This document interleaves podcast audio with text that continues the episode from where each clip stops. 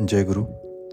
आज का हमारा टॉपिक है थ्री बैटल्स ऑफ़ मैन जैसा कि हमने अपने पिछले एपिसोड में देखा था कि हमारी बॉडी को हम थ्री लेवल्स पर डिवाइड कर सकते हैं।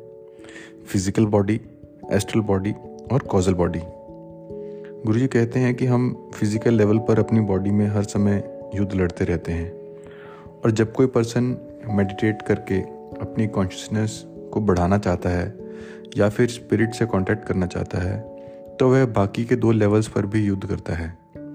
तो हमें विजयी होने के लिए अपनी बॉडी के तीनों लेवल्स पर युद्ध करना होगा।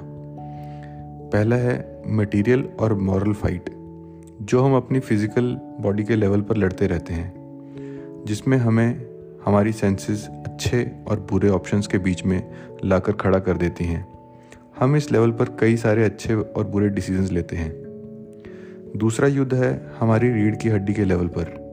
जिसे गुरुजी ने धर्म क्षेत्र, कुरुक्षेत्र भी कहा है। गुरुजी कहते हैं कि जब कोई पर्सन मेडिटेशन करता है तो उसकी रीढ़ की हड्डी पर एक साइकोलॉजिकल वॉर होती है। इस युद्ध में एक तरफ़ तो हमारी मनस की तरफ़ झुकाव की फोर्सेस होती हैं, जो हमारी कॉन्शियसनेस को बाहर की तरफ़ खींचती हैं, और दूसरी तरफ़ बुद्धि की फोर्सेस होती हैं, जो लाइफ और कॉन्शियसनेस को सोल की तरफ़ खींचती है। तीसरा युद्ध है आध्यात्मिक युद्ध, या स्पिरिचुअल वॉर यह गहरे ध्यान के समय हमारे ब्रेन के लेवल पर होता है। इस लेवल को गुरुजी ने धर्म क्षेत्र भी कहा है।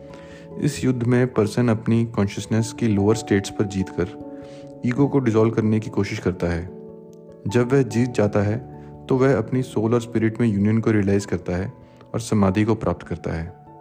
अगर आपने भी कभी इन अपोजिंग फोर्सेस को अपनी लाइफ में फेस किया है तो ज़रूर शेयर करें। जय गुरु।